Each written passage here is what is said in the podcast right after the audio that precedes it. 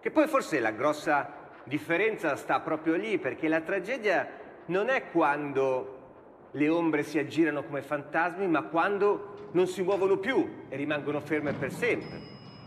Come le ombre delle persone a Hiroshima dopo la bomba, che sono rimaste impresse per sempre su quelle strade, su quei muri.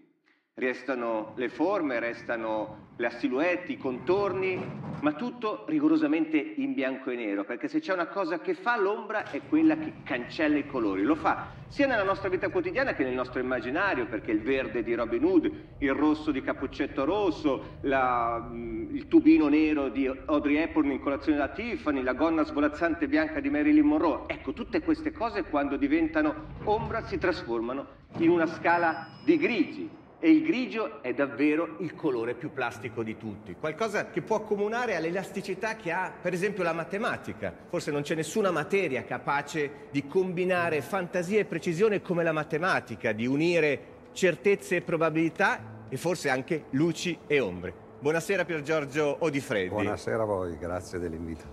A matematica luce e ombre. Partiamo forse così, visto che abbiamo sempre identificato la luce con il sapere, l'ombra cos'è il rapporto? La sua essenza, assenza o il suo contrario? In generale io direi che è il marchio della luce, perché poi eh, attraverso l'ombra si vedono gli ostacoli, quello che ci impedisce di vedere la luce, e quello che ha fatto Galileo, per esempio, quando ha cominciato a guardare la Luna e all'epoca tutti pensavano che la Luna fosse come una palla da biliardo perché stava in cielo, come diceva Aristotele, no? tutto ciò che è perfetto sta in cielo, ciò che è imperfetto sta su questa terra.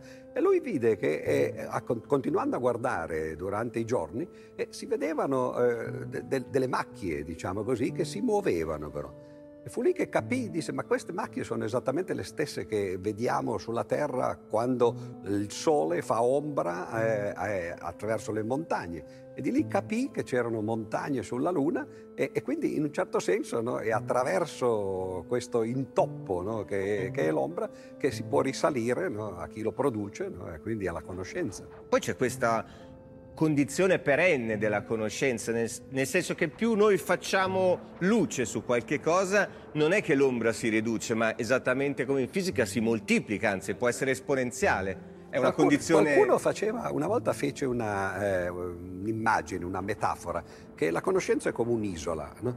che eh, man mano eh, cresce, no? diventa sempre più grande no? con i detriti che si depositano, e però eh, i disfattisti dicono sì, cresce la conoscenza, ma diventa anche più lunga la circonferenza, il bordo di ciò che è ignoto, cioè più conosciamo, più sappiamo cose che eh, più sappiamo di non sapere. Ma questo è disfattismo perché i matematici sanno che è vero, eh, la, la circonferenza cresce, ma cresce anche l'area. L'area cresce col quadrato del raggio molto più velocemente e la circonferenza cresce soltanto in maniera proporzionale al raggio. Quindi è vero che man mano che conosciamo sappiamo anche che ci sono molte cose che ancora dovremmo sapere, ma sono meno no, di quante riusciamo a capirne. Eh, però a volte ci sono delle cose che ci sono arrivate dalla tradizione come dei paradossi, dei problemi aperti, invece nel libro Pillole matematiche tu sveli che non è così, perché il famoso viene prima l'uovo o la gallina ha una soluzione scientifica. A quello si dice sempre, certo, come se fosse una cosa che non si può risolvere perché uno man mano che risale indietro non dice ma quando è nata la cosa? Mentre invece è dagli anni 50, da quando Watson e Crick scoprirono il DNA e poco dopo capirono che quello era il segreto della vita.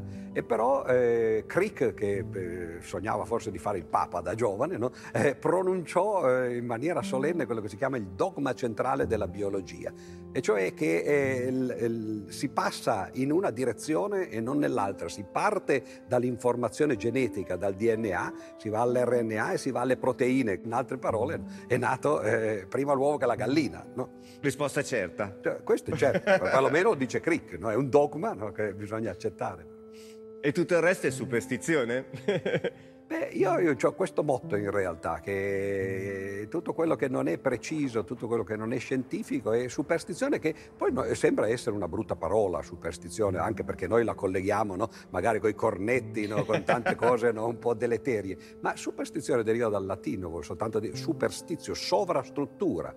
E allora l'immagine dovrebbe essere questa, che la scienza ci dice la struttura del mondo Poi noi ci mettiamo sopra dei fronzoli, diciamo così, eh, che a volte sono anche interessanti. Tutta l'arte, per esempio, non dico che sia tutta fronzolo, no? però è un'aggiunta, diciamo così, è una sovrastruttura. Eh, la struttura è quella del mondo, quella scientifica, e la sovrastruttura è tutto il resto. Poi eh, c'è qualcosa di quel resto è superstizione anche nel senso dell'eterio eh, quale, al quale di solito si allude. No? Il discorso è un po' diverso a proposito della superstizione se lo colleghiamo alla religione, per te quantomeno? La religione secondo me è, è, è un equivoco eh, quando la si prende come una spiegazione del mondo, quando appunto la si vuole sostituire alla scienza e dire no, le cose scientifiche non sono giuste, sono giuste o corrette quelle che leggiamo nei libri sacri o che tramandiamo attraverso i miti eh, religiosi. La religione è, è parte dell'umanesimo ed è come la letteratura uno può leggere un romanzo senza per questo pensare che descrive per forza la verità. Non ci sono solo romanzi veristi o realisti, anzi maggior parte dei romanzi no, sono inventati sono di fantasia. La religione è la stessa cosa, è spesso creare dei miti per cercare di capire qualche cosa sull'universo quando ancora non si hanno gli strumenti per dare una spiegazione reale, per esempio la creazione del mondo eh, che, con cui inizia la, la, il libro sacro della religione cristiana, perché poi ce ne sono tante di religioni, non solo una, no? e il Genesi comincia così, no? con un mito sulla creazione del mondo. La luce, che, eh, la, la, luce, no? tra l'altro, e le ombre naturalmente, che, che, la luce produce. Eh, però anche lì è ambigua la luce, perché può essere certo. la luce certo. rivelata, ma può essere anche la luce dei lumi dell'illuminismo. Ah, certo, certo, perché poi l'illuminismo è nato, per esempio, tra l'altro, proprio dal fatto di eh, capire che quando si è al buio, eh, di, di Diderot, che, che creò il motto dell'illuminismo, aveva letto Lucrezio e Lucrezio eh, in una sua pagina dice noi siamo come eh, dentro una stanza buia e però se c'è una porta aperta, una finestra aperta, noi ci accorgiamo che la luce c'è fuori e, e vediamo che, che, che, illumina qualche cosa. E allora dobbiamo uscire in pratica, no? è, è, un po' il mito della caverna anche in qualche modo, no? dove anche lì no? cioè, noi vedevamo soltanto le ombre riflesse sulla caverna e così via. E Diderot disse, eh, ma questo è quello che stiamo facendo noi, il secolo dei lumi è proprio quello, cercare di uscire da questo questo buio in cui ci troviamo e andare dove vediamo che c'è la luce. Beh, mi sembra fantastica come chiusa, grazie per aver fatto, è un cliché ma luce Via, su queste ombre. D'altra parte così si chiama la trasmissione. e grazie per essere stato grazie con noi. Voi, grazie molto.